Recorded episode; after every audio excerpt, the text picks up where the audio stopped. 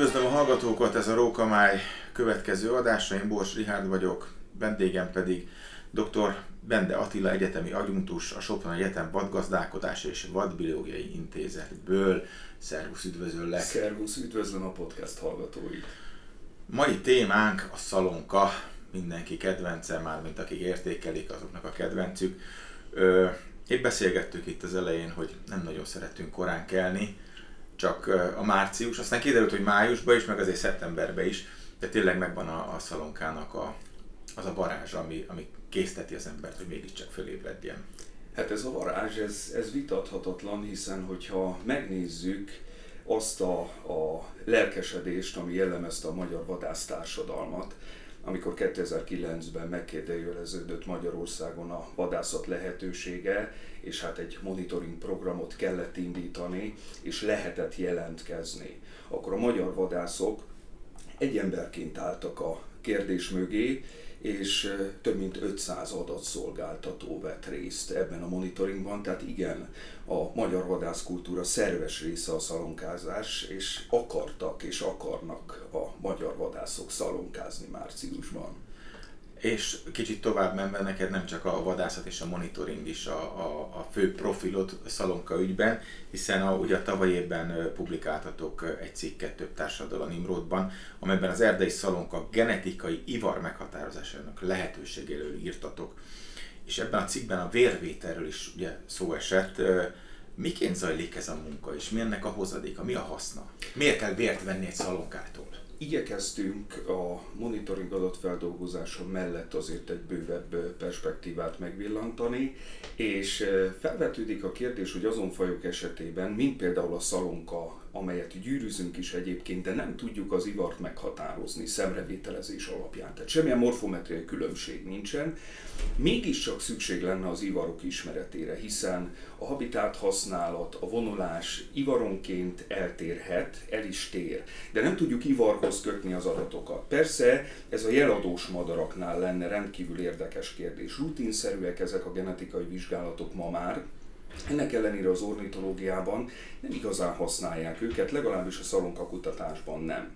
Tehát fontos lenne, hogy ezeket a nagyértékű telemetriás jeladóval szerelt madarakat, ezeket ivar szerint is el tudjuk különíteni, nem csak kor szerint. Hát ehhez kínálunk mi egy olyan protokollt, vagy kínáltunk egy olyan protokollt, ami terepen egyszerűen kivitelezhető mintavételt biztosít. Egyszerűen arról van szó, hogy az egyébként nem könnyen fogható szalonkát reflektorral, borítóhálóval éjszaka megfogjuk, kettő ember szükséges hozzá, az egyik tartja a madarat, a másik pedig a szárnyvénából néhány csepp vért vesz, és ez a néhány csepp vér elegendő ahhoz, hogy százszázalékos bizonyossággal meg tudjuk határozni ezeknek a madaraknak az ivarát, amelyeket aztán utána elengedünk, és hát várjuk az adatokat.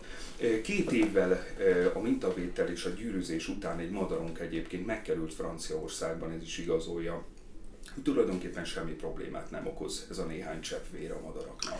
E, tehát akkor megvan a madár, megfogtátok, rákerül a nyomkövető, mondom egy gyűrű is rákerül, regisztráljátok, hogy mi a szám, meg egyéb, ö, majd kiderül a vérből, hogy milyen ivarú a madár. Így van. És akkor ő szabadon lesz engedve, és nyomon Így tudjátok van. követni, hogy merre megy, merre mozog, hol áll Mi jeladóval nem szereltük fel a madarakat, ö, gyűrűztük a madarakat, ugyanakkor ha jeladóval szereljük a madarakat, akkor jó lenne, hogyha ismernénk az ivart, és hát erre vannak lehetőségek. Egyébként a tollból is meg lehet határozni, ezt is megpróbáltuk, százszázalékosan működik. Ezek a kicsi tollak tartalmaznak annyi szövetet, eh, hogy meg lehessen bizonyosan határozni az ivart, ez elegendő a genetikai vizsgálathoz. Ugyanakkor a vonuló madarakból a tollgyűjtése az nem lenne túlságosan eh, praktikus dolog, Eh, erre szüksége van a madaraknak, hiszen itt az evező tollakról beszélünk, de hogyha mintát szeretnénk gyűjteni mondjuk populációgenetikai vizsgálatokhoz, akkor nem biztos, hogy izomszövet mintát kell gyűjteni, ami eléggé körülményes, lehet, hogy néhány toll is elegendő lenne, az eredményeink azt mutatják, hogy igen. Sok adatot tud szolgáltatni egy ilyen picike madár? Igen, igen, igen. Tehát eh, nagyon érdekes, hogy azt gondolnánk, hogy már mindent tudunk, és talán nem nagyon tudunk madárvonulás kutatásban újat mondani. Tudunk még újat mondani, ezt bizton állíthatom, és szükségesek is ezek a vizsgálatok. Milyen tapasztalatokról tudsz beszámolni a, az évek monitoring programjának a eredményei kapcsán? Sok aspektust vizsgáltunk, ezek közül talán amit kiemelnék és a legfontosabb, ez a, az EU madárvédelmi irányelvének való megfelelés, hiszen nincs vadászat Magyarországon, tudományos céllal történik a mintagyűjtés, ez fontos hangsúlyozni. E, ami a legfontosabb, és ezt már tudtuk egyébként, hogy a tavaszi vadászatok fokozottan szelektívek. Ez azt jelenti, hogy alacsony a tyúk részesedés. A szalonka egy promiszkuitív szaporodás biológiájú faj, e, tehát e, nincs monogámia, pár nélküli ivari kapcsolat van, így a tyúkok túlélése meghatározó a populáció szaporodó képességét e, illetően. Na most ez azt jelenti, hogy ha alacsony a tyúk részesedés a terítékekben, akkor nem nagyon gyakorol hatást a vadászat a populációk túlélésére, szaporodására. Hát mi nagy elemszámú minta alapján, és ez több mint 23.500 madár az elmúlt 10 évben, azt mondhatjuk, hogy a tyúk részesedés 20% körüli a magyar terítékekben.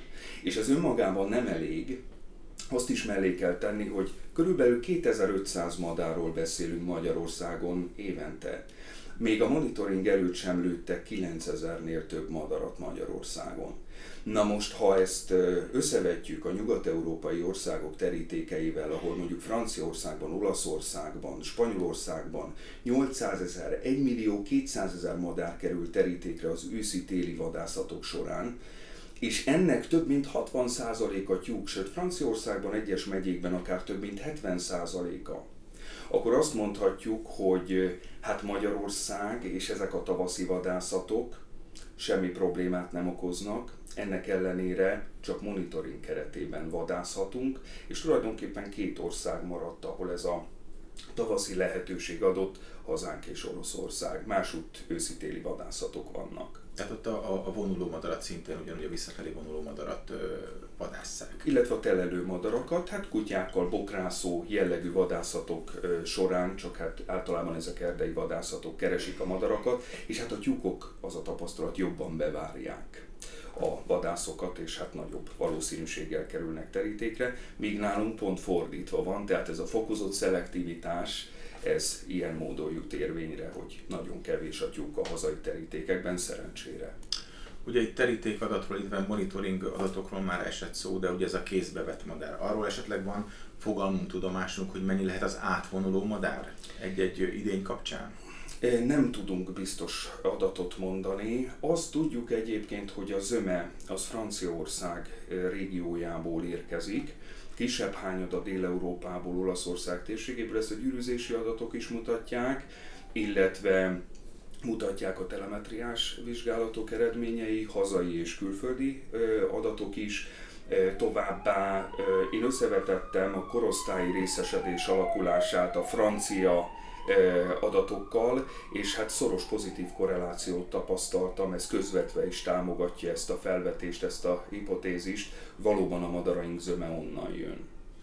Franciaországon keresztül, tehát ezt úgy képzeljük el, mint egy ilyen égi csatorna, amiben ők úgy beleállnak. széles frontú vonulók, a zöme egyébként elkerüli a Kárpát-medencét, tőlünk északra haladnak a fészkelő területeik irányába tavasszal, de azért a Kárpát-medencébe is jut ezek közül, a szalonkák közül. És hát most utalok arra a kérdésre, amit feltettél az elején, hogy van-e még mit kutatni? Van mit kutatni, ugyanis viszonylag kevés jeladós madárról van e, információ, Nemrég publikáltak egy nagyobb tanulmányt külföldi kollégák eh, három ország kooperációjában, 87 madarat jelöltek meg. Ez egy nagyon nagy projekt volt, ezt hozzá kell tenni, és hát a hazai kollégák is jelöltek gödöllő madarakat, ha jól emlékszem, hatot. Említetted, a, hogy egy, ugye a Kárpát-medencére is jut a madárból, nem annyi, mint ugye Franciaországban.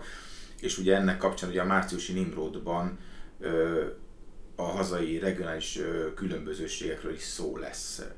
Beavatnál minket egy kicsikét? Inkább az olvasókat, mert tudom, hogy miről szól a cikk. Ez egy nagyon érdekes kérdés, ugyanis Senk Jakab 1924-ben publikált egy cikket a tavaszi szalonka vonulás prognózisáról, és nagyon érdekes felvetés, ami egy, egy empirikus tapasztalati leírása a tavaszi vonulás dinamikájának, és azt mondja Senk, hogy déli, ekkor még persze a Magyar Királyság területének déli régióját érik el először a szalonkák, és egy fázis késésszerű vonulás zajlik, tehát egy délnyugat északkeleti tengely mentén nem egyszerre történik a vonulás, hanem szépen fokozatosan haladnak végig a madarak a térségünkön. Kíváncsiak voltunk arra, hogy ez a felvetés igazolható-e. Ezt egyébként Szabolcs József is leírja az 1971-ben megjelent Szalonka monográfiájában. Hát nagy elemszámú mintánk van, 10 év. Megvizsgáltuk ezt a kérdést, eh, ami egyébként nem egyszerű, minek utána ugye áttelelőink is vannak, így nagyon nehéz azt az időszakot eh, lehatárolni, ami összehasonlíthatóvá teszi az egyes éveket.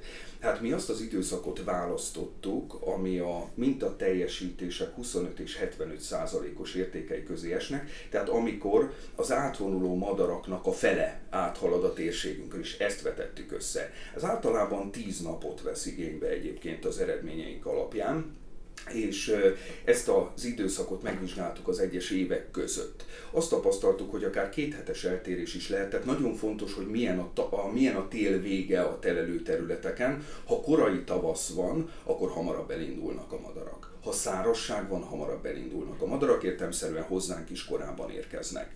Aztán megvizsgáltuk azt is, hogy Magyarországon belül finomabb térléptékben és időben hogy alakul ez a vonulás, hogy zajlik le. Nagyon érdekes, hogy igaz az, amit Senki Jakabék megfigyeltek. Tehát valóban nagyjából Barcs vonalát érik el a szalonkák először, és akkor ehhez képest megnéztük, hogy hány nap fáziskésés mutatkozik a vonulásban, és azt tapasztaltuk összehasonlítva Somogy megyét és Borsodaba, Zemplén megyét, hogy ez akár 7 nap, 3-10 nap között változik időjárás függvényében, átlagosan 7 nap különbséget mutat Magyarországon. Tehát valóban igaz az, hogy először elérik Délnyugat-Magyarország régióját, Nyugat-Magyarországot, majd egy 3-5 nap késéssel Közép-Magyarország térségét, és szintén akár egy 3-5 nap késéssel az észak-keleti régiót, majd aztán elhagyják a, a, az országunkat.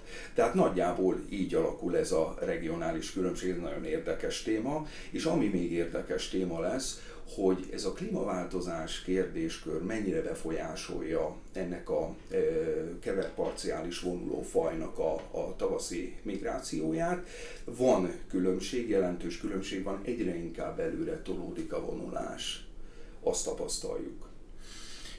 Én a továbbiakban nagyon sok sikert kívánok nektek, jó kutatási eredményeket, ez egy nagyon izgalmas téma. A témáról kicsit bővebben a Nimrod márciusi számában lehet olvasni. Köszönöm, hogy befáradtál hozzánk és megosztottad velünk gondolataidat. Nagyon szépen köszönöm a meghívást.